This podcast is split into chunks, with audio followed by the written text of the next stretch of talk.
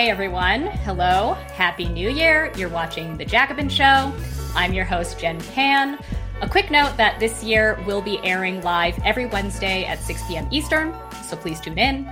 Uh, if you caught the show last year, first of all, welcome back. Uh, thank you for watching again. Um, you may have noticed that there's something slightly amiss this year, namely that my usual co hosts, Paul Prescott and Ariella Thornhill, are not here. Um, some of you might actually know that Paul Prescott is running for office in the state of Pennsylvania. He's running for a state Senate seat. Um, we actually couldn't really talk about it when he was on the show uh, because Jacobin is, of course, a nonprofit. So we can't and don't endorse any political candidates.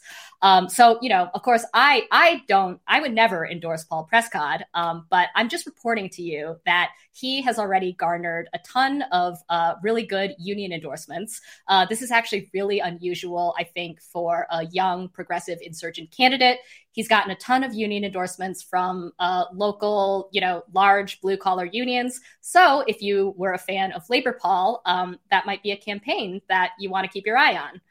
Uh, as far as my other co host, Ariella Thornhill, um, you know, much like Anna and Nando on the weekends show, she has got a ton of work commitments. Some of you may know that she also has three kids. Uh, so unfortunately, she can't be with us every week. Um, so for the most part, this year, I'll be flying solo, of course, with trusty producer Young Kale uh, in the background and occasionally on screen. Um, but I also want to mention if you are fans of Paul and Ariella, which, you know, obviously and hopefully you should be, um, they will be making guest appearances from time to time. So definitely keep watching. So for for today's show, as I think you know, I will be talking to my friends Amber Frost and Danny Bessner about um, why the Democrats are such losers. Uh, they wrote a pretty good article uh, a little over a year ago titled um, are the Democrats losing on purpose? Uh, I, I, I, feel like in the year since, we've had quite a few examples uh, and yet more mounting evidence that the Democrats may very well be losing on purpose. So we'll be checking in with Amber and Danny a little later about what's going on there. Um, also on the show later, I will be making a few comments of my own about um, two sort of new policies that have been enacted in New York State. One is that the Department of Health is apparently now uh, designating race as a medical risk factor when it comes to COVID. I'll, I have some things to say about that. Again, that's to come. Uh, and the other thing I'll be talking about is that Governor Kathy Hochul recently signed a bill um, directing all state agencies to disaggregate data on Asian Americans in the state. Uh, so again, I'll I'll have more comments on that. I'll talk about that a little more in detail. Uh, but just as a teaser, I want to say that these two policies are sort of pro- nominally progressive, but I'm going to make the case that they may constitute racecraft. Uh, so that's to come. Uh, but for right now, I actually want to bring on our first guest. Uh, it's Ross Barkan, who you probably know as a Jacobin columnist. He also writes for The Guardian, and he's the author of the books The Prince and The Night Burns Bright, which, Ross, I think is uh, a novel that you just published, yes? Will be published February 1st, yes. So it's in Everybody pre-order phase, so pre-order. Pre-order. Um, so first of all, Ross, thank you for joining us. Yeah, thank you for having me. Very excited to be on again, Jacobin Show. Always happy to have you. Um, as I mentioned, you are a regular reporter on New York City politics. Um, I should also mention, actually, that you have a Substack where you kind of chronicle the ongoings of New York City. So I recommend that everybody checks that out and subscribe. Um, on your Substack, you had recently published an article called The Power of Eric Adams. And, um, you know, I, I think it has a lot of interesting implications for even people who are outside of New York and you know don't don't really know that much about Eric Adams. And one of the compelling things about your article, um, at least to me, is you talk about how Eric Adams' coalition kind of um, paradoxically managed to include a pretty broad base of Black and Latino uh, working class voters, but then at the same time, on the other side, a lot of like wealthy, evil developers and landlords. So, um, can you, now that the campaign is, you know, over, Eric Adams is mayor, can you talk a little bit about how he assembled this kind of unlikely coalition? Sure. So it's less unlikely than it looks. There actually, you know, is is a long history of you know moderate black or Latino politicians in New York City, moderate white politicians as well, um, who draw close to the real estate industry, um, to the finance elites. You know, e- even Bill De Blasio himself was close to the real estate industry. What sets Adams apart, I would say, certainly from De Blasio, is the enthusiasm with, with which he embraces really, you know, the wealthiest people in the city and his um, more more hesitancy around uh, tenant issues and helping tenants. I think he's very much a, a, real estate and finance mayor. At the same time, because he is a black man, because he did grow up in a working class neighborhood in Queens, he does have a feel for the working class and he in some ways is like Michael Bloomberg in his political orientation that I would say he's fundamentally neoliberal but unlike Michael Bloomberg you know he has some real demographic and political strengths Michael Bloomberg was not a democrat Eric Adams is very much a democrat close to the uh, Brooklyn Democratic Party and Queens Democratic parties you know he is someone who can use identity uh, as as a weapon you know Michael Bloomberg was a drab white man and a Republican in a Democratic city. Eric Adams is not that. So he has a lot going for him. He, he's a talented politician. He's a sometimes a strange politician. And I say for the left broadly, and certainly for socialists and, and for progressives, he is a very canny, wily, and potentially um, very strong opponent if indeed he comes against them or they seek to move him on certain policy issues and goals. So, talk a little bit more a little bit more about how he kind of utilizes his identity because that's something that you've you you've sort of um, broken down in the past and i think it's really interesting because in a way it's i would say that it's different from how you know progressive ngo types are used to talking about identity uh, but at the same time he uses it quite effectively so give some examples and and talk about why that is so useful in in terms of defanging left attacks Eric Adams is really interesting because he's simultaneously an anti woke Democratic mayor and someone who is very adept at using woke rhetoric when it suits him. And so, anti woke in the sense that he campaigned very explicitly on being against the defund the police movement. His, his almost entire campaign was oriented around cracking down on crime, on being tough on criminals you know, he's a former police captain, and this was very central to the campaign to the point where there were really no serious or memorable policy proposals. It was very much about, I will get the city under control. Very classic sort of um, campaign that would have been run by a white moderate not too long ago. At the same time, he is someone who, when it suits him, will invoke identity to try to shut down his opponents. I used an example during the campaign where I asked him very explicitly, would he support you know stronger um, tenant laws and rent stabilization would he appoint more tenant friendly members to something called the rent guidelines board which sets rent for the many rent stabilized apartments in new york city and he gave a, a very disingenuous but fascinating answer where he talked about well there are a lot of black homeowners who may be hurt by rent stabilization, hmm. who need to make, pay their mortgages, you know, and he invoked some, you know, mythical person who, if rent stabilization were to be strengthened in some way, they could fall behind their mortgage and lose their home. And it was it was completely disingenuous because most apartments in New York City are owned by these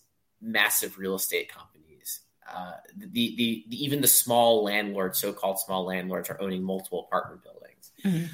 But again, he talked very explicitly about his black identity to shut down a discussion about rent stabilization and rent control.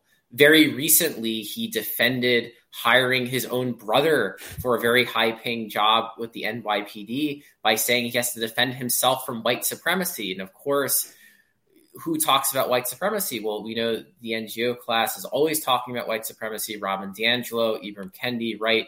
There's an entire uh, industry dedicated to rooting out white supremacy. And of course, America is very much a racist country in many ways, but we know that there are also a lot of hucksters out there who are looking to make a, a lot of money off of that. So my, my point is in general is he's, he's a very difficult person to get a handle on. I think he does pose a lot of challenges for the left because he knows how to pivot very well. He knows how to use their rhetoric very well against them. In some ways, I view him as a more adept and uh, more nimble Lori Lightfoot. Uh, hmm. who is the mayor of, of mm-hmm. Chicago and also uses identity. I think Adams is a stronger, cannier version of her with a much more stable coalition behind him. I, I want to um, pause on his rhetoric for a minute because something else that you recently wrote about was uh, this this sort of gaffe that he made recently, where he referred to low wage workers as or frontline workers as uh, low skilled. And this we actually have a video of this, so um, maybe let's take a watch first, and then I'll get your thoughts. If my businesses are sharing with their employees, you are part of the ecosystem of this city my low skilled workers, my cooks, my dishwashers, my messengers, my shoe shine people, those who work in Dunkin' Donuts, they cannot, they don't have the academic skills to sit in a corner office. They need this. We are in this together. So, uh, as I was saying, this comment really set off a firestorm among progressive commentators. Uh, you have, you know, uh, progressives, uh, pro- progressive politicians in the state of New York, you know, going after Eric Adams now, saying that this is a very insulting way to refer to service workers. They're low wage workers. You know, uh, uh, every worker is a skilled worker, and you know, there's part of me that very much understands that critique. But I think that something interesting that you pointed out is that um, it wasn't really an effective way of countering what he was saying. And so, so talk a little bit about what Eric Adams said there and why you don't think it was really the misstep that some people thought it was. So, would I, if I were a politician, talked about would I talk about workers in the in, in that way? And the answer is no, I, I would not. But the trouble is the point Adams was making was ultimately a valid one. If I also would argue he misses the bigger point about low wage work. So what he was saying, quite frankly, was the economically depressed midtown and downtown corridors that are lacking both tourist foot traffic and lacking in white collar workers who are still working remotely. These areas are very dependent on white collar professionals who patronize them because it's the low wage workers, you know, it's your dishwashers, it's your cooks, it's your cashiers. These are the people who are able to make a living because their businesses are being patronized by this upper middle class, this office class that, you know, for many decades is what supported these areas. And as we know with COVID, remote work has taken off, there's a lot of companies who are very reluctant, rightfully so, to not bring their workers back full time. So what Adams is saying is it's time for these corporations to bring their workers back. So dishwashers and cooks and all these various blue collar workers can then make a better living because while New York City itself is doing fine, these classic business districts are undoubtedly struggling. And I agree with the critics of Eric Adams that he did not phrase this very well. And also, he should talk about getting these workers into unions, getting them better wages. That should be the discussion, right? I agree with that 100%. But again, you, you saw what happened, and, and, this is why I warned the left about Eric Adams last year. AOC came at him on Twitter. She she did her, her usual playbook, which is quote tweet start, you know, start something of a firestorm, you know, a, a rightful firestorm in some ways, but it didn't work. Mm-hmm. Eric Adams stood his ground. He said, "Well, you're not. Don't be the word police. I hmm. I was a dishwasher. Mm-hmm. I was I I worked in a restaurant. I know what it's like." And he grew up in South Jamaica, Queens, which is very much a working class black area. AOC grew up in Westchester, middle class. I grew up middle class too. There's nothing wrong with growing up middle class but you saw, you know, in some ways, a, a clash of the professional class, um, you know, progressive world against the Adams working class world. And there are working class people who would not disagree with Eric Adams and who could hear his words and go, well, yeah, you know, he's kind of right. Or they wouldn't even make the distinction between low skill and low wage, right? So mm. I do think he's going to be very adept at repelling these attacks. And AOC, for one, can't treat him like you would a Ted Cruz, where you get on Twitter, you get into a flame war, and then you walk away victorious and you go fundraise off of it. Very different story here. He's the mayor of New York City. He's a Democrat. He's black. He has working class pedigree. You got to come at him, come at him differently, particularly if you want to oppose him on policy. And it's not going to be so simple. And I think mm-hmm. this first little controversy showed that. So I think then, you know, the the final question for you to just kind of tie everything together is um, what can the left do when it comes to Eric Adams? Because I think a theme of your reporting on Eric Adams has been uh, that in so many ways he is like almost invincible to left attacks, right? So what should the left do uh, for the next four years in New York if we really don't have any influence over the mayor? So I don't want to say he's invincible. I mean, no one's invincible. And, and being mayor of New York City is a very high stress job, and inevitably press cycles turn against you. So I think the left is much stronger in New York than it used to be, and is very adept at using the media in, in ways it, it, it, wasn't always, you know, five or six years ago. I think someone like AOC should re-engage on New York City issues a lot more and not just parachute in for these little kind of controversies. I think she's very much a national politician. That's great. Um, but you know, people like her can really use their leverage more on particular issues. Certainly uh, uh, around tenant issues. You know, I look toward the Rent Guidelines Board putting pressure on Eric Adams to appoint tenant-friendly members. Now, the the good news for the left too, which used to be the bad news for the left, is that the state has a lot of power over New York City, and that used to be bad news because Republicans control the state senate. No longer true. Now you have many progressives and even socialists in the state legislature. Two DSA members are in the state senate. Several more are in the state assembly. And you can work around Eric Adams. You can pass laws in the state legislature. You can force them to the desk of Governor Kathy Hochul, who is not the centrist that Andrew Cuomo was, and she's more amenable.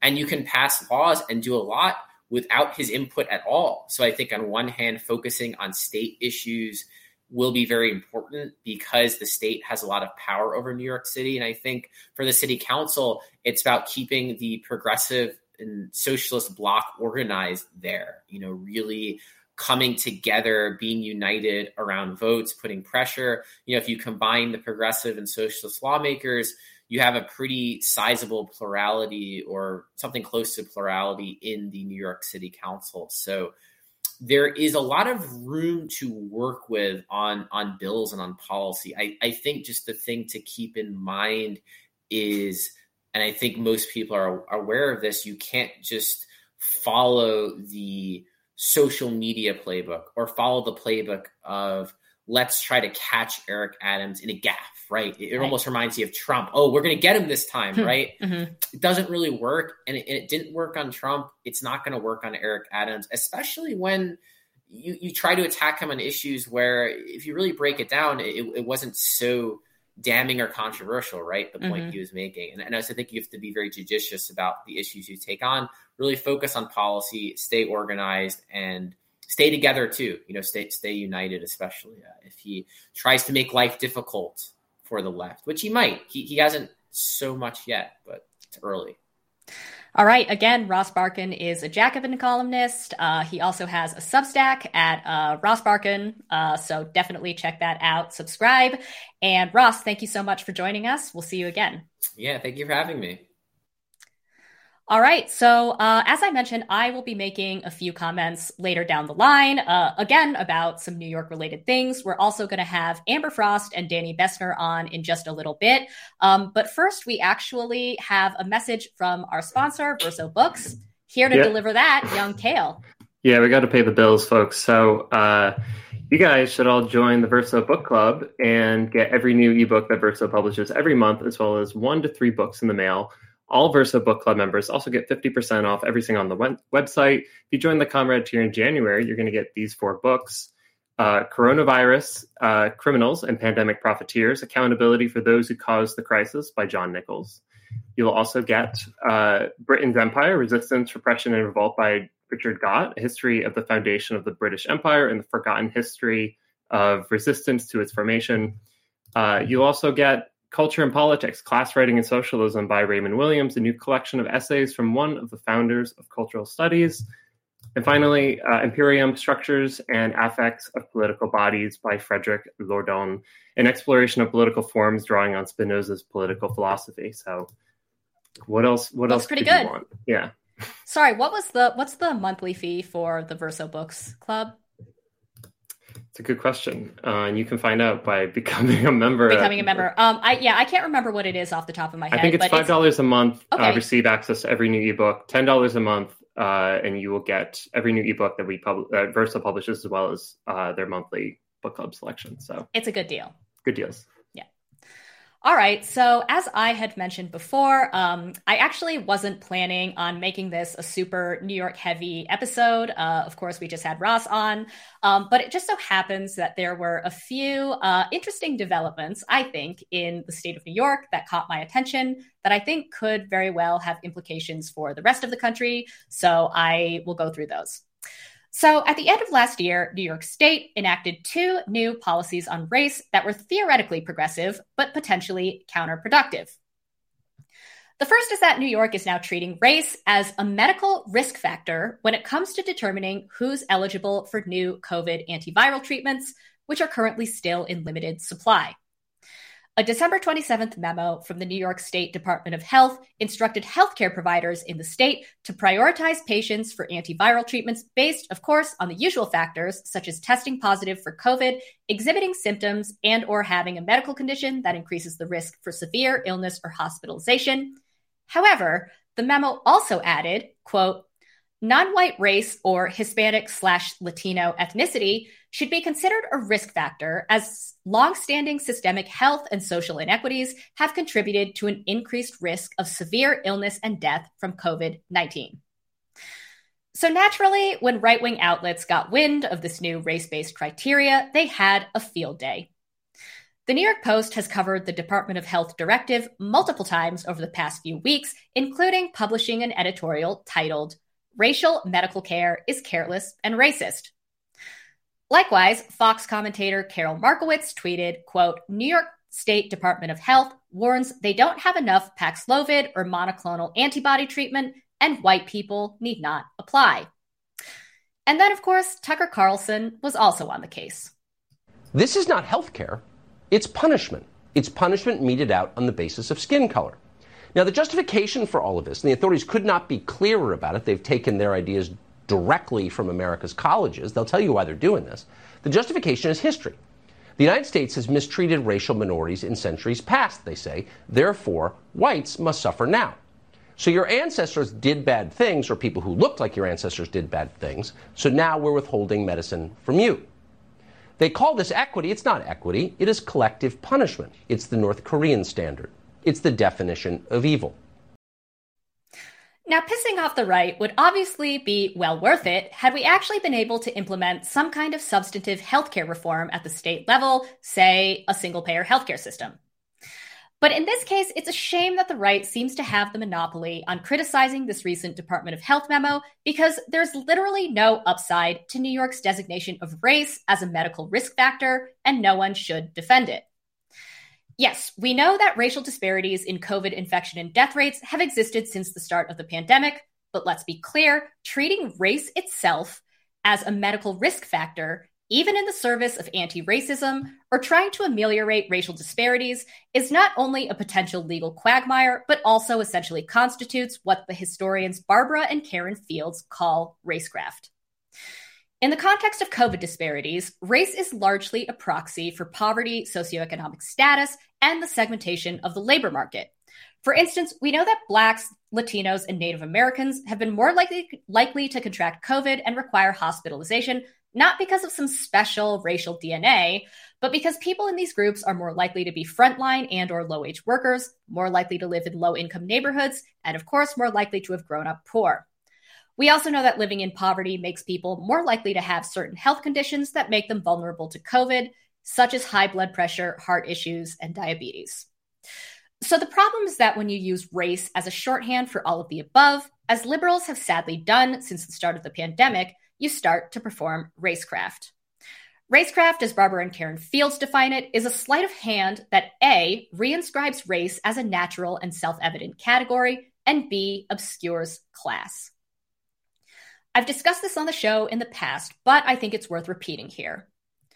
One striking example the Fields use to illustrate how the process of racecraft works pertains to racial health disparities, much like the discussion we're now having around COVID. As the Fields have written in the early 2000s, a group of researchers looked at rates of asthma among kids living in the South Bronx. So, this neighborhood, which is one of the poorest parts of New York, is incredibly polluted as a result of heavy truck traffic, the presence of a sewage treatment plant and several waste transfer stations, and its close proximity to several highways. Given all of that, it's probably not much of a surprise that researchers found that as a result of the unhealthy levels of air pollution in this low income neighborhood, kids in the Bronx had very high rates of asthma. As the Fields have put it, it would seem clear as noonday that class inequality had imposed sickness on these American schoolchildren.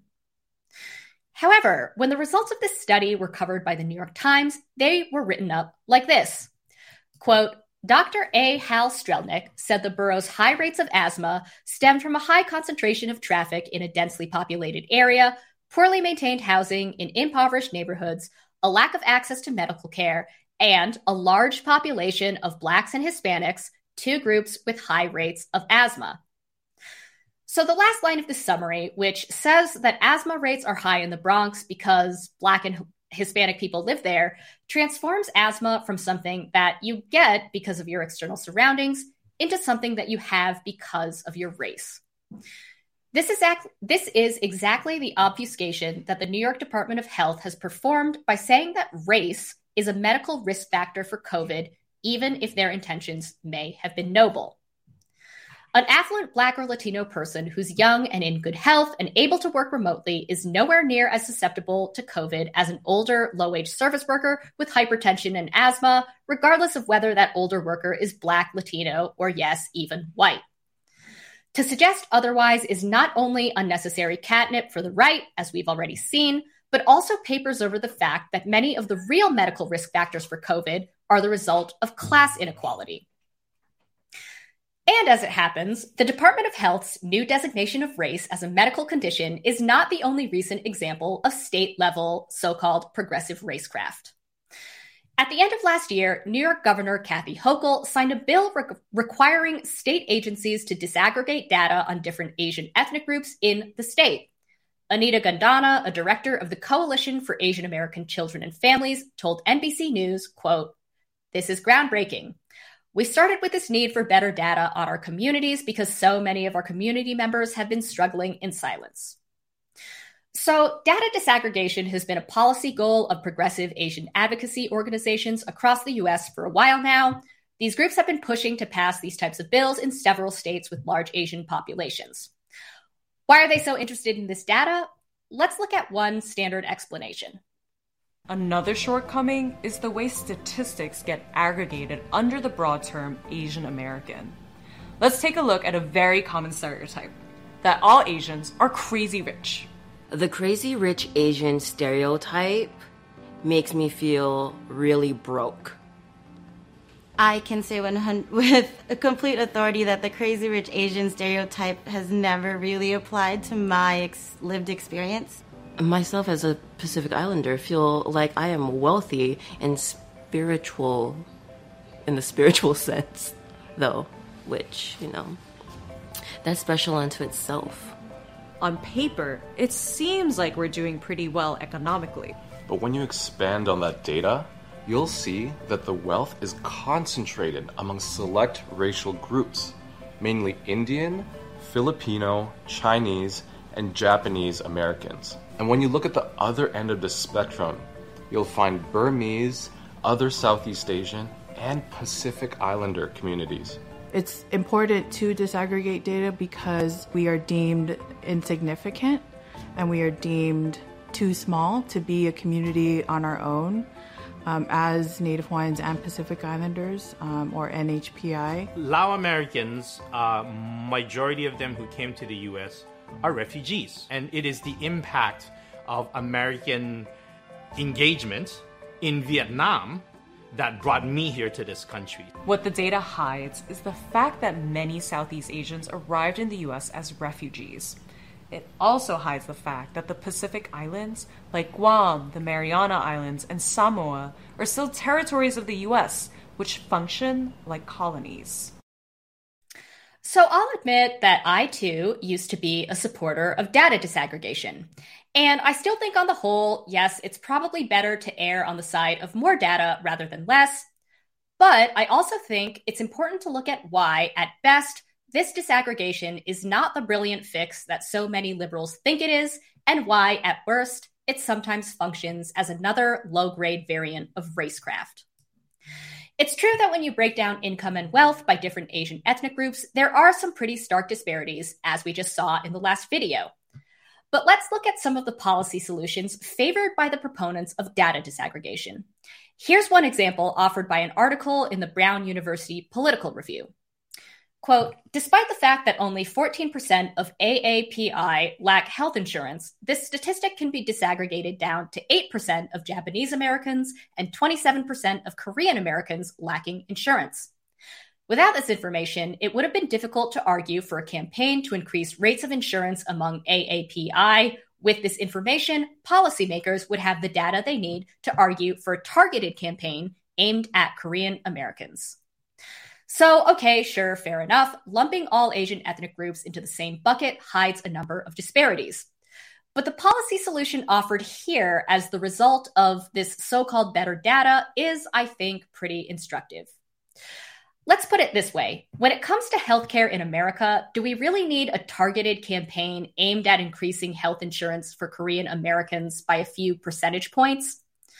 Perhaps what we actually need is to overhaul our incredibly broken healthcare system for literally every single person in the US, preferably through Medicare for All. Likewise, do we really need to close the median income and wealth gap between, say, Indian Americans and Burmese Americans, or do we need to close the income and wealth gap between the billionaire class and everyone else?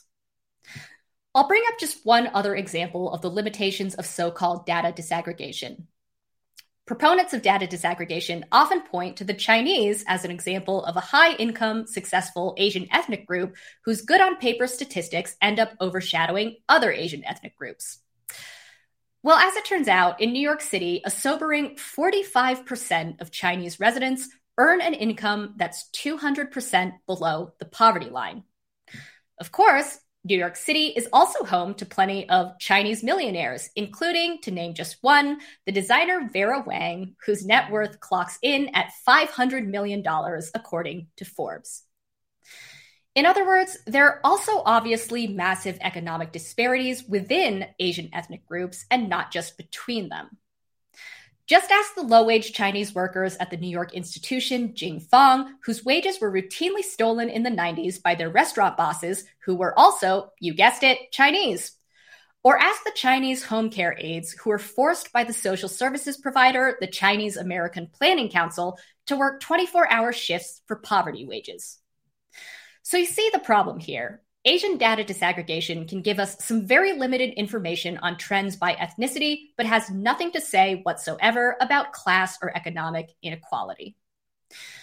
The point here, of course, is not that data disaggregation is a bad thing in and of itself, but as a tool for crafting public policy, which is what it's intended to be, according to its supporters, data disaggregation begins to look very much like an avenue to nothing more than skimpy technocratic tinkering. Just like saying that race is a medical risk factor, it's also a lazy shorthand for talking around the economic forces that create poverty, poor health, and bad jobs instead of addressing these economic conditions directly. Or, to put it more bluntly, it's just another way for liberals to talk about anything but class. So I'm sure we'll see more of these types of policies uh, in blue states in you know the weeks, months, and years to come. Uh, I'm sure I'll also have more to say about it when it all happens. Uh, but it's now the moment you've been waiting for. I think that we have LA friends Amber Frost and Danny Bessner here with us. Uh, let's go ahead and bring them on. Guys, Happy New Year. Good to see you. Likewise. Happy New Year. Happy New Year. You were behind the scenes listening to my spiel on like Asian Americans, so apologies in advance that. no, no, it was great. I was just saying to Amber how good how good it was. I'm like right on. I wish I could have heard the um, thing you piped through the PBS thing. I found it really funny when it AAPI became a thing, and I was like, was that why are Tongans the I don't know why that's a category. It's already too big a category. Now we're just throwing in more people. I just want you to know that additional letters have been added. Uh, it's now AA, I think NH for Native Hawaiian PI. But anyway, that's a longer conversation for a different time. All right, so All right. to the to the matter at hand. Um, the reason why I wanted to have you guys on, of course, is because you know, uh, more than a year ago, you wrote what I thought was quite a prescient article called "Are the Democrats Losing on Purpose?" Um, I was saying earlier on the show before you before you guys came on that, of course, we have you know a wealth of evidence at this point that the Democrats may very well be losing on purpose. Uh, just in the first year of the Biden administration, um, you know, the Democrats have notably failed to get Build Back Better across the line. Uh, and in last year's elections, Democrats took a beating in like several states. Uh, so, so I guess just to start, um, why are the Democrats prone to losing? Should I start or should you? Go for it. Um, well, I think what we were trying to get to in the article, and then we could go from there, is just the idea that there's this entire political economic structure of the consulting class, the Democratic Party consulting class. The people who might be listening to this or watching it might uh, receive frantic emails from them at three in the morning begging them uh, to give some money to make sure that uh, X or Y candidate wins the election. And, and it seems to be that this structure is never really changed that you know you could kind of fail upwards you can move within it you could go from campaign to campaign.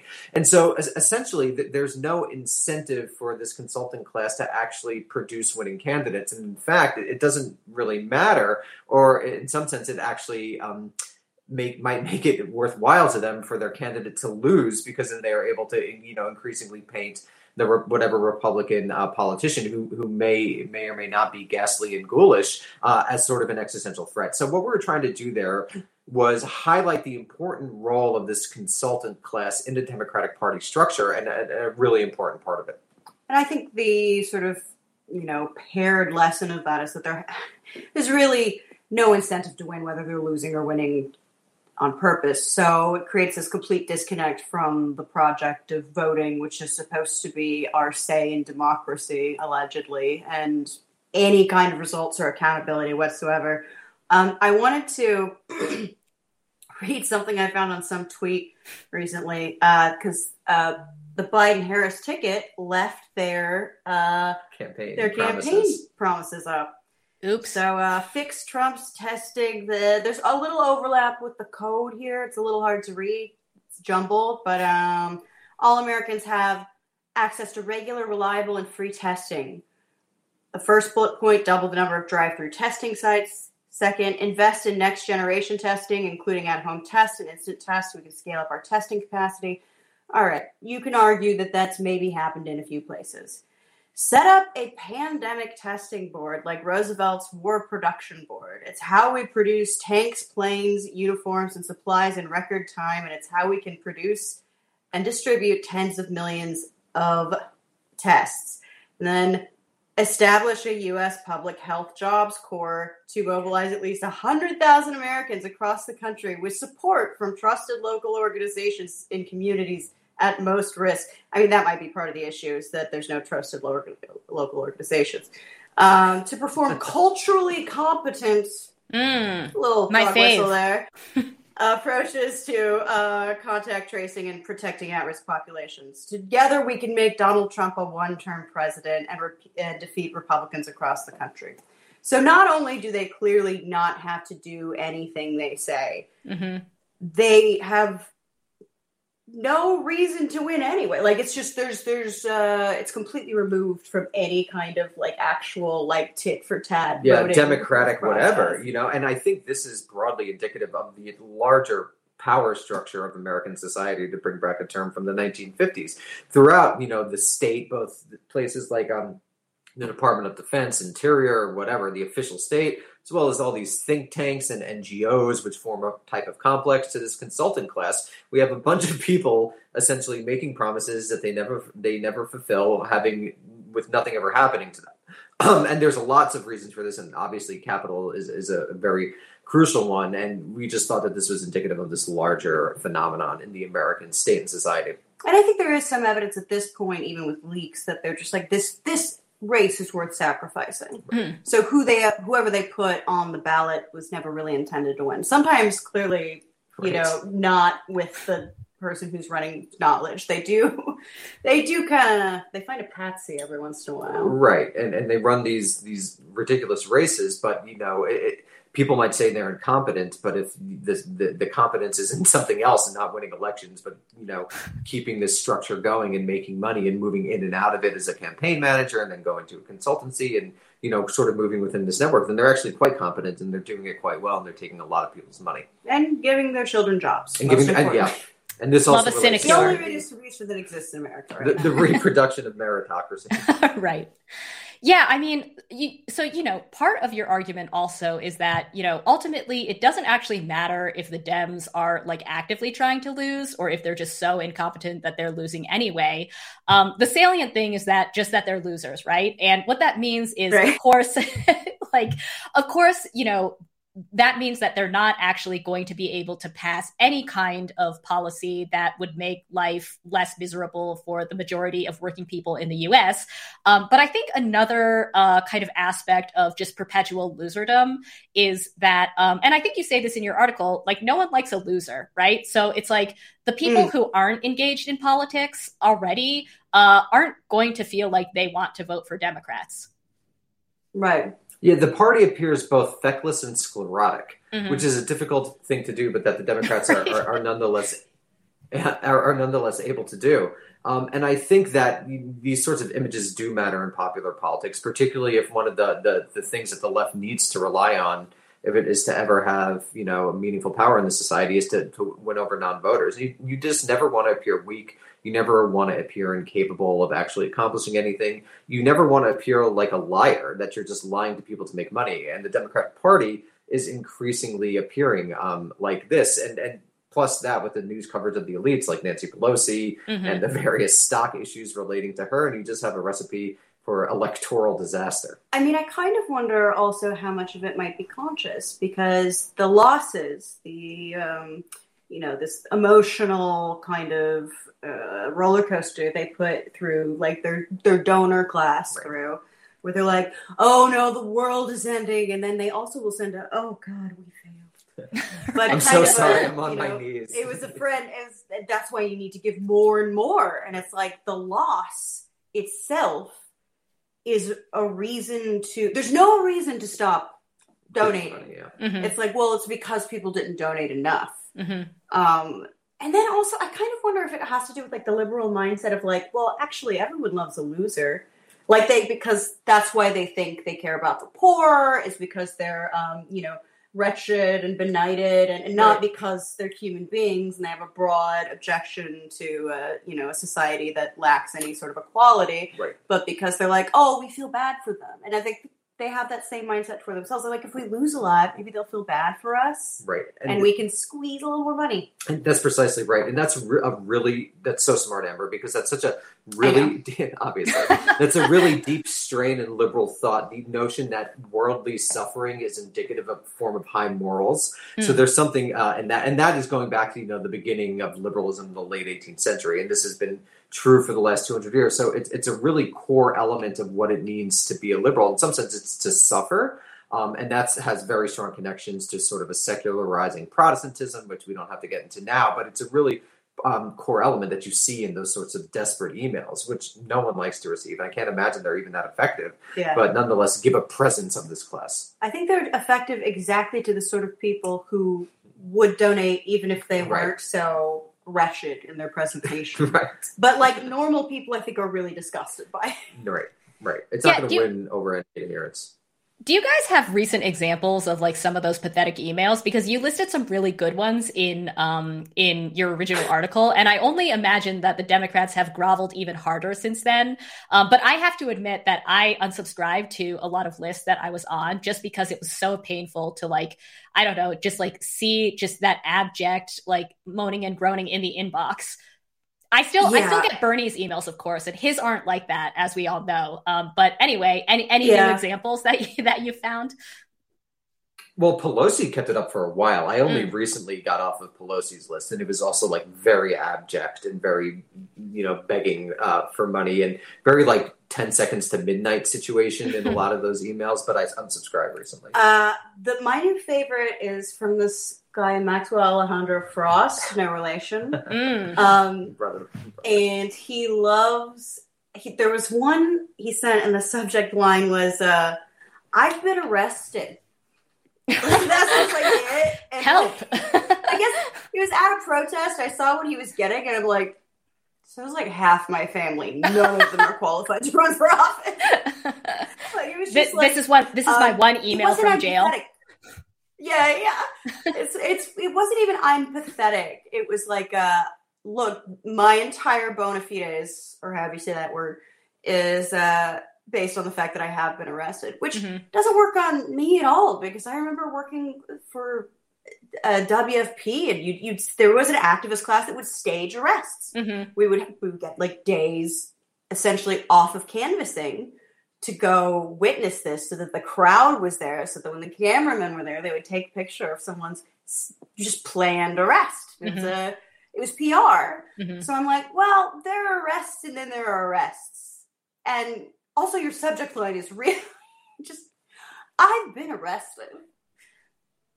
Yeah, I think I think on the subject of like PR and media, um, you know, we've been mostly talking about politicians, but I absolutely think that, you know, MSNBC liberals and other sort of Democratic commentators are part of this general constellation of loserdom, right? And something I've been Right. thinking about is, you know, after the 2021 election in Virginia, where Democrats lost the governor's seat, uh, they, you, you guys probably remember there was just like a spate of liberal commentary where all of these, you know, Democratic Party elites were like, the problem was white supremacy. The voters were too white supremacist, and this is why they lost.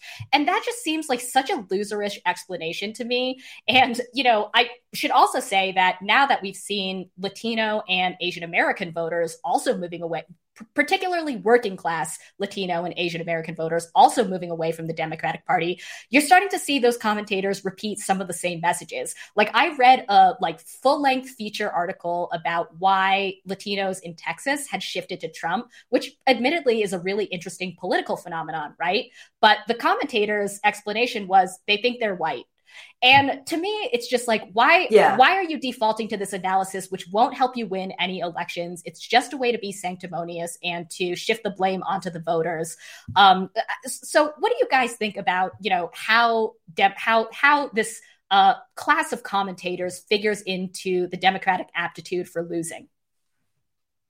So I actually, I'm I'm very in terms of the heart cart horse thing. I think the bourgeois press are running dogs.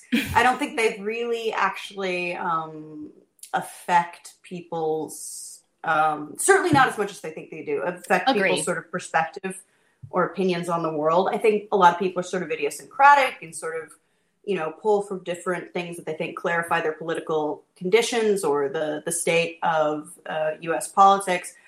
But I still think most of it comes from their you know lived experience and not in a you know liberal arts school way, but just like well, I know what happened to me. I know how much I get paid. I know what the houses cost around me. Um, you know that that's I think what forms the primary sort of basis for politics.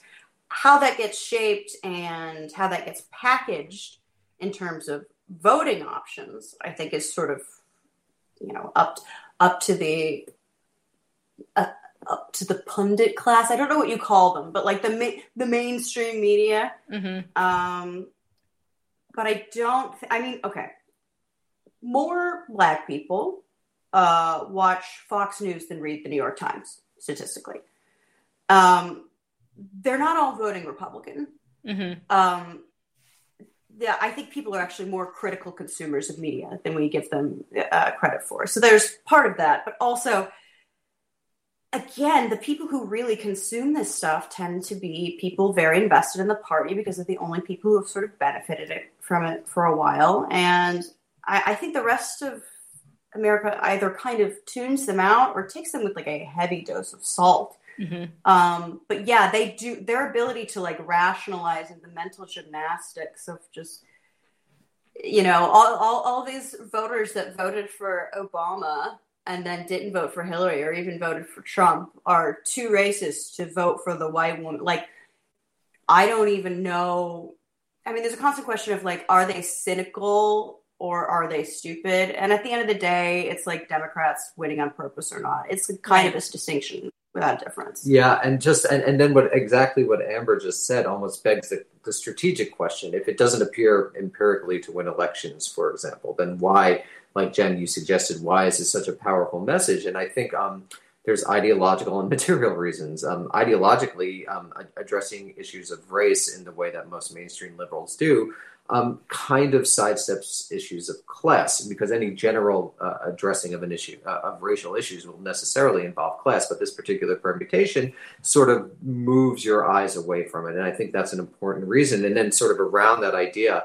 Um, in the last five, six years, there's been an accretion of institutions, of NGOs, of consultants who, who promote a particular message um, that that you know that will change in ten years um, into something else. It reminds me very much in, in my own field of foreign policy as people went from being Soviet experts to experts on genocide to experts on Islam, and now they're experts Mm. on China. You know, Mm. you sort of follow where the money takes you, and I think we see. You know, it's endemic to capitalism. We see that in in, in various spheres of, of social and political life, and this is just the latest instantiation. And in six years, it'll be something else um, based on exogenous, actual material conditions.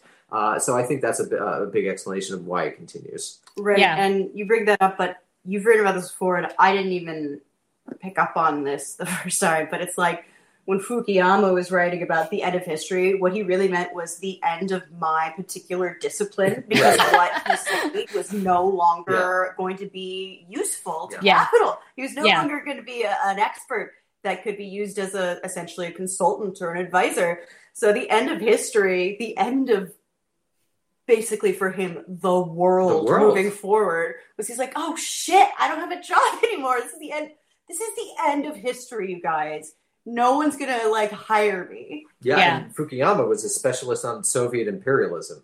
Like he wrote about like Pakistan and Afghanistan uh, and elsewhere. And so it was really for a lot of these people why you get that sort of existential angst is literally they spent their years learning Russian, so, the Soviet studies. This was a thing, and so now their world came to an end. And so uh, this is the sort of just to bring it back to the main topic. These are the sorts of um, s- individual psychic elements that contribute. They have to to find these something to do things. with Yeah, themselves. yeah. Okay, I, mi- mild aside, but you know there was like this really um campy movie called Red Sparrow with J-Law. Who I love, but Oh yeah, doesn't she don't. like break her leg dancing in that movie?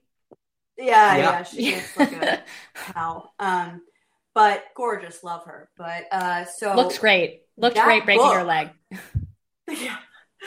That book uh, that that's based on was written by an ex CIA guy who Hmm. studied the Soviet Union. And you're watching this movie, and it's fun and it's campy and it's J Law. We all love her. And you sent me to horror school. It's like an all time line, but it's like, oh, this is a series of books written by a guy whose specialization was the Soviet Union. The Soviet Union stopped existing. He didn't have anything to do. So he wrote a series of like uh, tawdry like spy books, um, like total absurd fiction about a sexy ballerina super spy lady um, that are that is set in post-Soviet Russia. So it doesn't even make sense. Like that's the none of the that's not you don't have the John le Carre fun of like fighting another real world power. It's just um, it's a it's an obsolescence that they never see coming, and Mm. I wish more of them would um, become tawdry fiction writers instead of right, whatever the fuck Fukuyama does now. But it's amazing they have this existential crisis and do something productive. Go back to creative writing. Yeah, I mean, for me, it seems like the most irritating and insidious thing about the relationship between the you know so-called liberal media and the democrats is that uh i you know i obviously agree that the your you know average person isn't really taking the media that seriously or like not really watching that carefully or you know is definitely not letting the media guide their political behavior. But the democratic party elite is watching the media. And so i feel like Oh, you know what happens is that uh you know on msnbc they'll be like the voters are so white supremacist. And then the democrats will be like thus we must say bipoc you know? And so Yeah, yeah. and and then that just like leads to i guess a vicious cycle of losing where the democrats keep losing. And then that just gives the media more fodder to be like it was white supremacy. It was white supremacy. Yeah, no, I definitely think yeah, that's yeah, that's pretty much the cycle of it. Uh, Well, okay, also so I, I, I do that- want to ask you guys now about uh, uh, an- another recent instance of you know media spectacle and um, democratic loserdom, which is the anniversary of the Capitol riots. Because you guys had written about the Capitol riots. when was um, that again? January sixth. January, Amber, we're now saying January 6th as though it's like 9 11. So, Yes, I know. I by the way, yeah. we did like a like a we're doing like a mini poll of like who like do you really capitalize? What day was that? And they're like, I know it was at the beginning of the year. Yeah. Like it's shut up.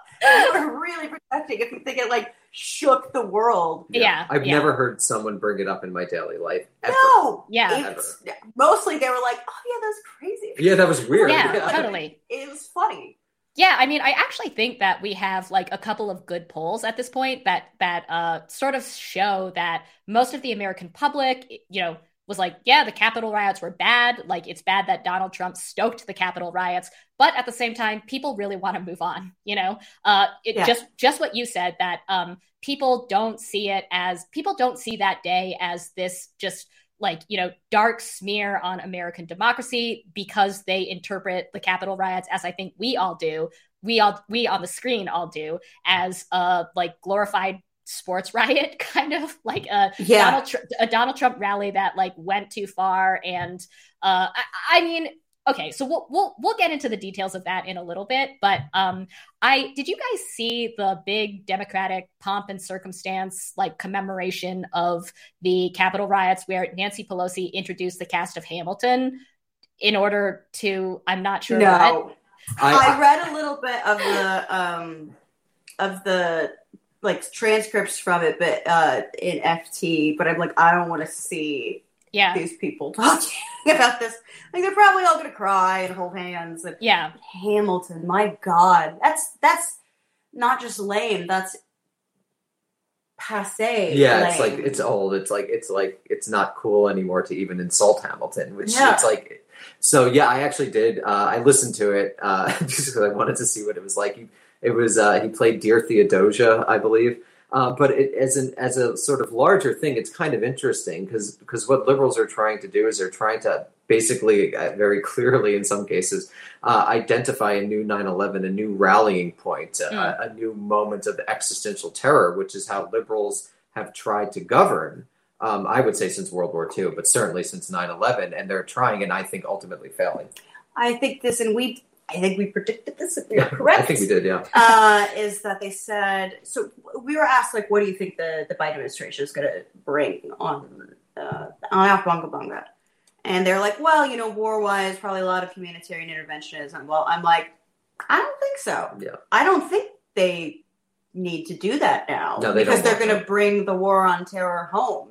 And they've literally said that since is they're like well we don't have to go to wars abroad guess what? It's your neighbor. Uh, Yeah, it's yeah. your it's your cousin. People have this is it's so bad for like so, sociality to use an academic people are like turning in like did you see the tinder date? Like there was like a tinder date. Jen did you see this where, where someone said they were on january 6th and then uh, i forget which side of it turned the other person into the fbi i? Mean like that's just Oh terrible. It's, it's that's like draco that's like like draconian tactics. Yeah, I mean, it's just like literally sowing distrust of your fellow. everyone. Yeah, Also, you know what? Don't fucking tattle. Yeah, well, there's that there's that element, but like just the sowing of distrust amongst the populace, it just never leads to good things, literally ever. That Yeah. sort of fostering of like officially induced hatred is just Mm. like, and the liberals, you know, officially induced hatred is bad, but then they just do it in a different way. And even well. saying you were there, like there were people that were there that didn't storm Right. the Capitol. Like it's just you're just They you're waited like, "That's a outside. They They're waited bad." outside by the the gallows of that that they had set up for Mike Pence or whatever. there were gallows for Pence. oh, Danny, come ah. on. Oh. That was that was the big gallows. talking point.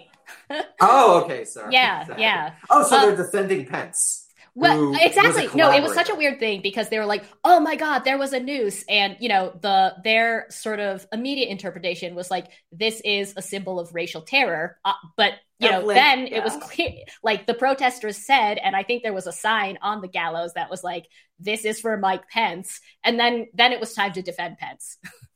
Got it. Yeah, yeah. There's just- defend Pence against his own administration Right, at all right. costs. it's just so Right. incoherent. I can't. I want to get into the psyche of someone who finds that like powerful. You know, like this is a really powerful thing that that Yeah. speaks to what it be, is to be an Yeah. American. Are, what, are, why But- grasp for that? But I think that's it's because people really do feel so powerless. Yes, mm-hmm. and there's no And they doubt for just anything. and, yeah. and they're right. They are They're powerless. right. They're right. Yeah, yeah. We don't as as we've discussed. There's nothing to do voting wise Yeah. because the people in charge don't want to do anything about it, and even if they did, they probably can't because they suck at winning. Yeah, and, and the whole structure is wrong. It just reminds me, I don't know if you saw this, but Schumer had tweeted like end student loans. Do you remember that? He's like, Biden end student loans.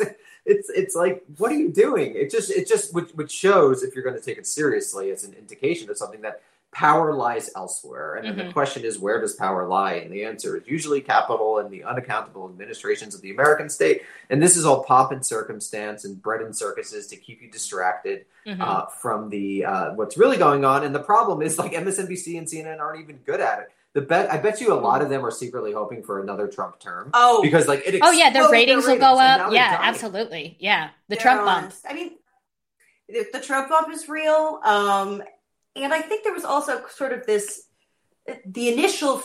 I think they discovered the Trump bump by accident. Uh, because I think the initial thing is that I mean during the Obama years, the New York Times had the president's ear. Like Right. he read all the columns, he Mm. did that, and so they're like, oh, you know, That's so grim. we you know senpai noticed me uh, and i think what they hated about trump i think it was less um, you know hysteria initially and more histrionics it was more well he doesn't even read us. Like it's like it was more the fact that it sort of delegitimized him and uh, or de- delegitimized them. It's like literally hurt feelings. It gets them right where right where it hurts the Yeah. credentials. And I think that's really important. That's that's really right on because I think the particular form that the anti-Trump hysteria took was absolutely related to Obama, which was read as a legitimation of their entire worldview. Yeah. They thought it was the, Yeah, yeah. the apotheosis, and it turned out to be what looks like a death knell from 2021. And so I think it was such a s- stark divide between uh, the the affective, you know, uh, feelings engendered by both that it that it was really significant. Even though I would say uh, on lots of policy, uh, policies there's significant continuation between Obama and Trump as there is between Trump and Biden. So, uh, David Sirota, friend of the show, uh, also recently published an article uh, in Jacobin, I think a few weeks ago, that was kind of similar to yours. Uh, he was looking at, you know, just the complete and utter collapse of the Biden agenda and the Build Back Better uh, Act, and he he asked the same question: Are Democrats trying to lose on purpose? And um, the point of his article, um, again, sort of like yours, wasn't really to like actually get to the truth of the matter, but he was basically saying that Democrats have all but set themselves up for a midterm shellacking. Uh, I am inclined to agree with him, but I want to ask you guys: Is there any way possible that this doesn't happen? no, it's guaranteed. They're going to be they're going to be destroyed. And I think like I don't I don't know if this is indicative of anything, but it does seem like people on you know young people who when they do turn out really do help the Democratic Party who don't usually turn out in midterms elections. It is true, but it does seem that there's a general cynicism amongst what the Democratic Party can do. And though, even though young people do vote at lower rates, they're still an important constituency of the Democratic Party. So I think they're going to get creamed even more than like 2010. I think it's going to be a gigantic shellacking, Jen, to to mm. to, to, borrow your phrase. I don't see how they could possibly. Maybe if they made it Build Back Best and were inspired by Melania. yeah, Melania. Oh God, Build Back Better. So they made fun of Melania because there's no uh, articles in Slovenian, and she's saying "be best," and they're like, "What did you say? Be the best?" And she's like, "That's what I'm saying. Be best." Yeah. Build Back Better sounds so it much more good. ESL. Yeah. Than, Doesn't it? than Be Best. um, yeah.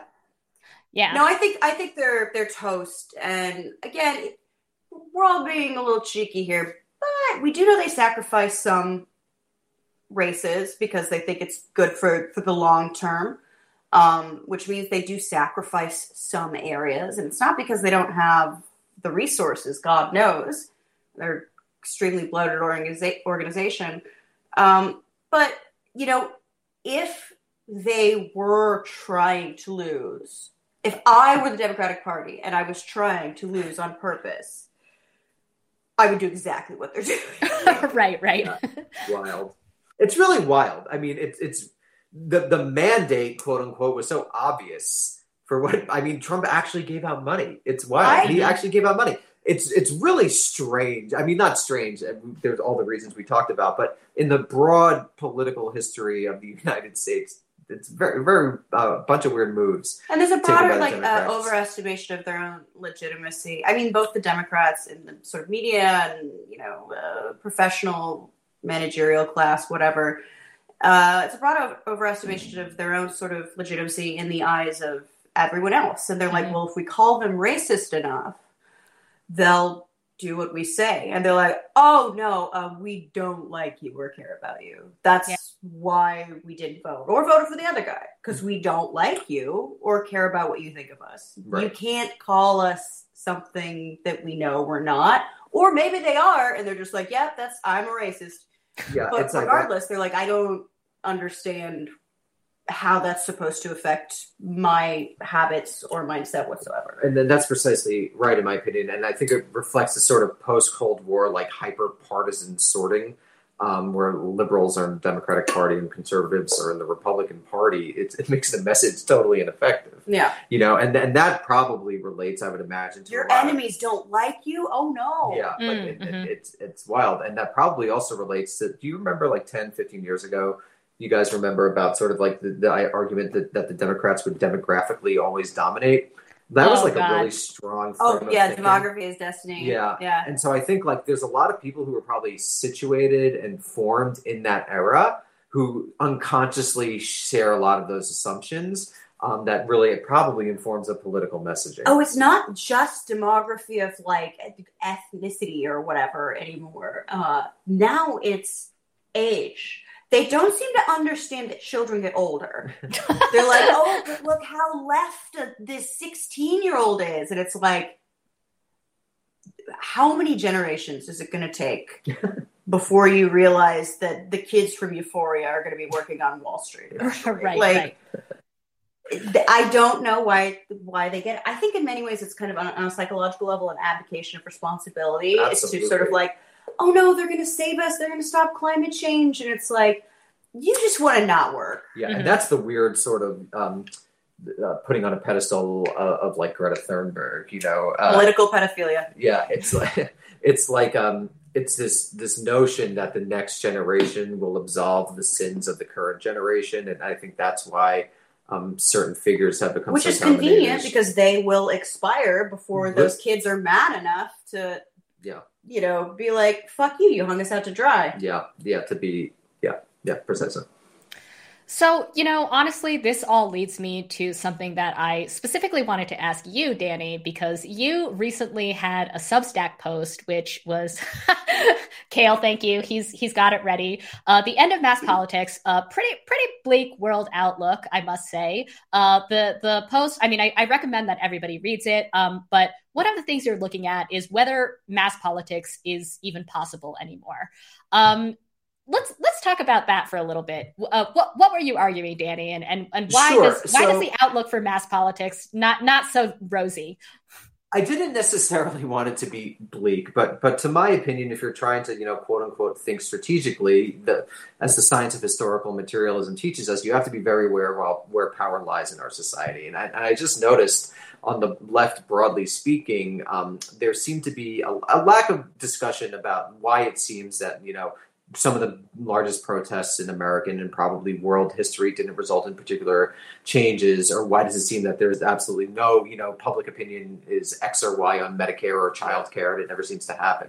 You know, why does it seem that there's no connection or that the power isn't influenced by the quote unquote public? Um, and one of the reasons, but but at the same time, um, to explain that phenomenon in light of the fact that like political discussion and partisan sorting has become so intense, you know, has become so extreme both among people who pay attention and then people who don't. Like, um, I was talking to Matt Christman about, you know, these various things. He's like, yeah, I could read a headline and then I can know immediately like how this will be interpreted by both sides, mm-hmm. right? That it, it becomes a sort of passion play. Um, so you have this weird thing where polit- politics doesn't seem to be affected by you know the quote unquote masses, but the masses talk about nothing but politics, and there there are very clear scripts. And so one of the things that I was beginning to think, and I, Anton Jaeger has done some really interesting work in this vein as well on his discussion of hyper politics, and a really interesting interview with him on Aufhebunga Bunga recently.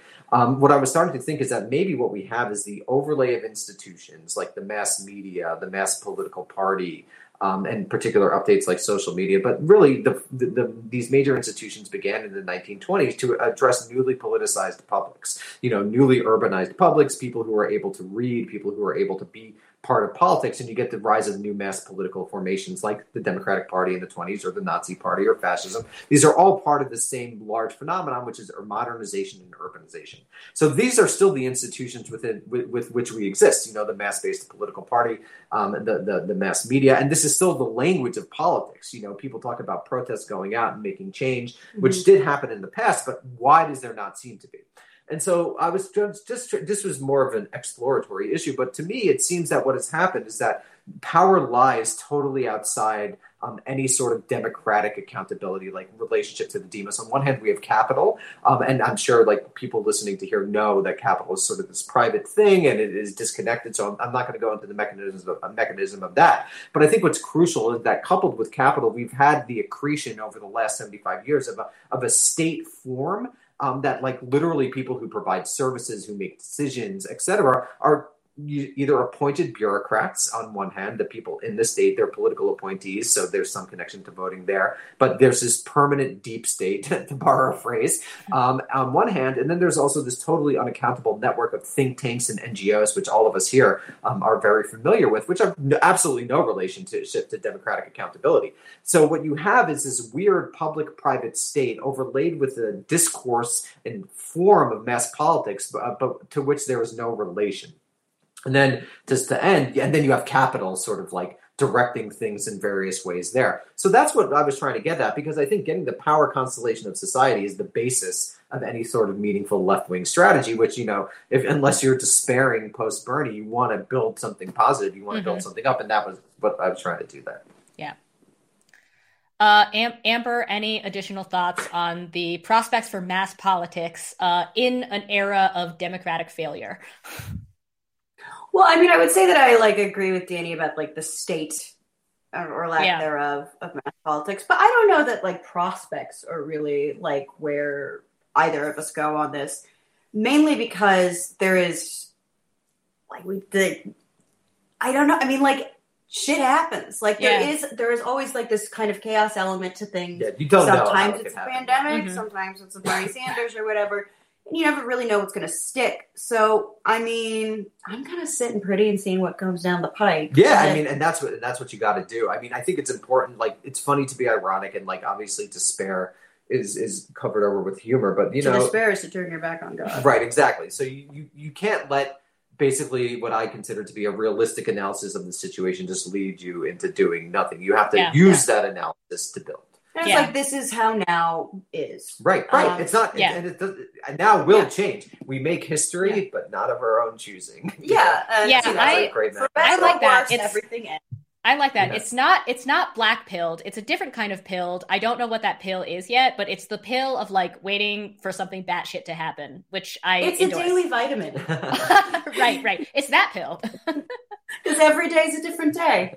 Indeed. Um, but I mean, again, I think to me, I the only thing I would emphasize is that institutions and class-based institutions Yeah. are right going to be the only way out of this. But the the form that that would take, or whatever, what would you know create the conditions where they could form again, isn't clear to me at all. It's actually kind of exciting, right? Because if, if, if you do think like that, that ultimately a lot of these things need to come from a class-based politics, um, or politics significantly inflected with with class, or however you want to phrase it, then that raises interesting questions. Like, how does one organize in a, in a, in, a, in an era where capital has successfully reshaped labor relations, where people Mhm. are working multiple jobs, where unionization is at, at a very low moment? It just means we have to be more creative and we have to you know develop new models for the actual post post industrial economy that we're working with so in some senses it's actually an exciting time because we're not using the old sort of framework that it's very clear in my opinion that we need to adopt a new understanding of how to do that to- side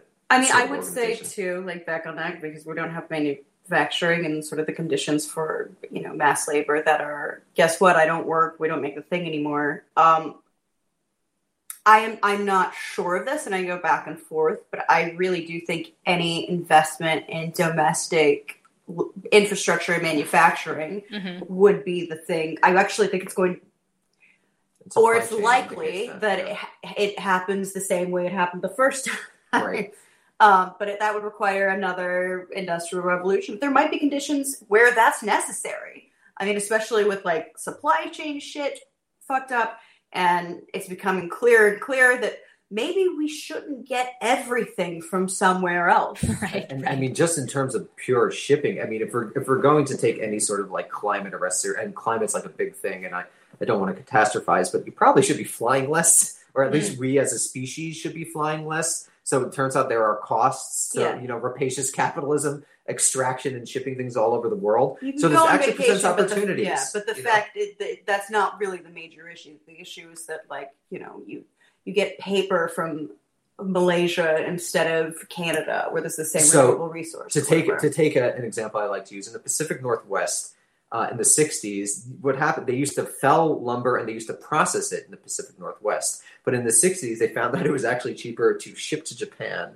process it, and then ship back. Right. Wow. So there's lots of things like that that would like are in the you know that that are forgotten that might actually make more sense given what we now know about climate change and, and Mhm. what we would want to do for a national domestic economy. I economy. mean, th- although that that doesn't necessarily benefit capital, I think the one the one possible opportunity of the pandemic is that they're like, oh shit, we can't keep doing this Right. because all our stuff is over there. Mhm. We need to have a backup plan in case this happens again. Maybe we actually have to risk the possibility of the workers unionizing again by having domestic manufacturing because like like my mom was trying to uh, paint the house and she's like there's a paint shortage and like i don't even know i don't even know where we get paint but apparently it's not here or Uh, Yeah, in one of the from all over the place. something Right? There's yeah probably like 18 Yeah. places around the world. and if people can't buy their paint house house capitalism going to keep running And this is, I, I actually also think, an internationalist thing for people who might critique us for being like so focused on the national. If you actually ways um, remove that sort of opportunity from uh, foreign economies, I think you'll see more organization there and, and more worker justice there as well, well. you could see like the the actual development of manufacturing that a place like Mexico has been trying to do for years and years, but we've undermined. So we can have like a Mm-hmm. Mhm. yeah, because we can have a, a a mobile third world desperate workforce. yeah, and it, it's all related to imperialism, as, as we're suggesting. Well, on that note, uh, I think we are just about to wrap up here. but um, I realized when you guys came on, I literally just introduced you as my LA friends, um, and you're you're you're far more credentialed than that. So I'm just going to take a minute to say that Amber, of course, is a writer and a co-host of Chapo Trap House. Danny Bessner, um, few may know, is a professor at the University of Washington, uh, a contributing editor at Jacobin, co host of the podcast American Prestige, and I happen to know a grunge aficionado. So there you go. um, do either of you We should have do an any? episode on the Riot Girls. I mean, any you name it, anytime. Um, are there any projects that you guys want to shout out really quickly? Because Amber, I know, is working on a book. I don't know if that's coming out soon. Neither does she. Guess what? The supply chain is affecting a lot of things. There you go. um, yeah, no, it's it's supposed to come out soon, but I don't know when the date is now. I, I should ask. Um, Danny, any so, supply yeah, chain fuck ups for that. you? Huh? Are there any supply chain fuck ups for Danny? Oh no, no, no. Uh, Okay. Just listen to the podcast. Yeah. American Prestige. Yeah, yeah. Um, but Amber, Amber, can you say a little bit about your book, though? Because I think a lot of people are interested. Um, i- is it a memoir? Uh, yeah, it's memoiristic essay, so it's um, it's about here are my adventures through politics and the things I've learned and all the whatever. But I think a lot of it is basically like from my sort of strange perspective of coming from you know working class background in middle America and then ending up in this sort of like um, like left political world as it emerged.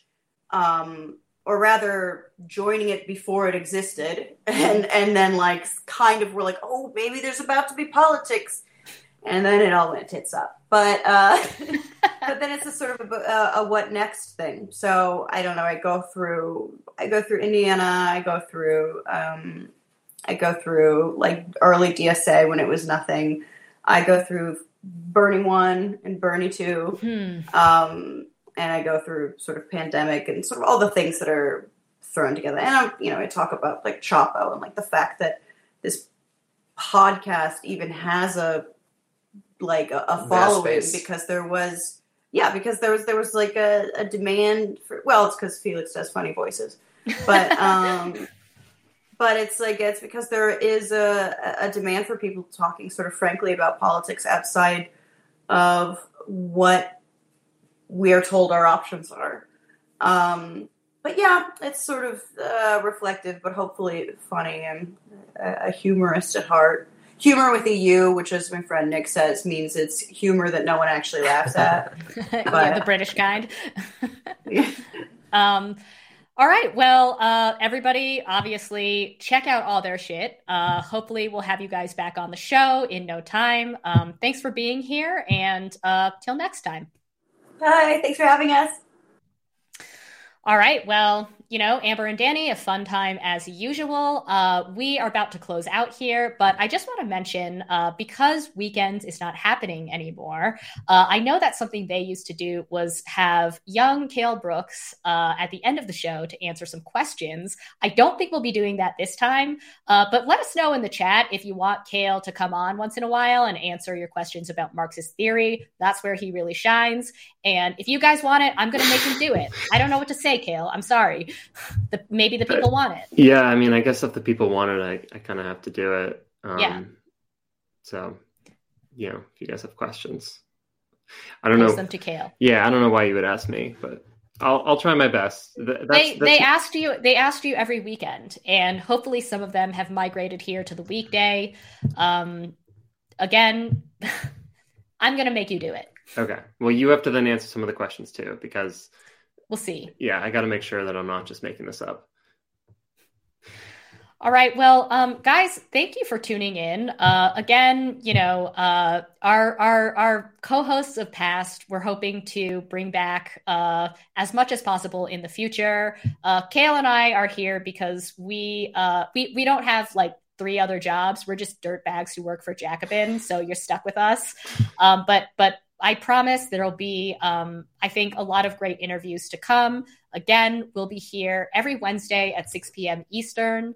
Um, and please hit like and subscribe. I always forget to say that, Yeah. but please do. Hit those buttons. They're right in front of you right now. It's probably a really easy thing for you to do, and then you can get more of us, and and we really appreciate it. We probably appreciate Yes. it more than you appreciate us, honestly. But uh, There you go. lot lot coming up in this year. I know we're starting starting the year off on January twelfth. a little not not right out the gate, but uh, stay tuned. I think I think best year yet. You know. Yeah. All right. Thanks for watching, and we will see you next week. Bye.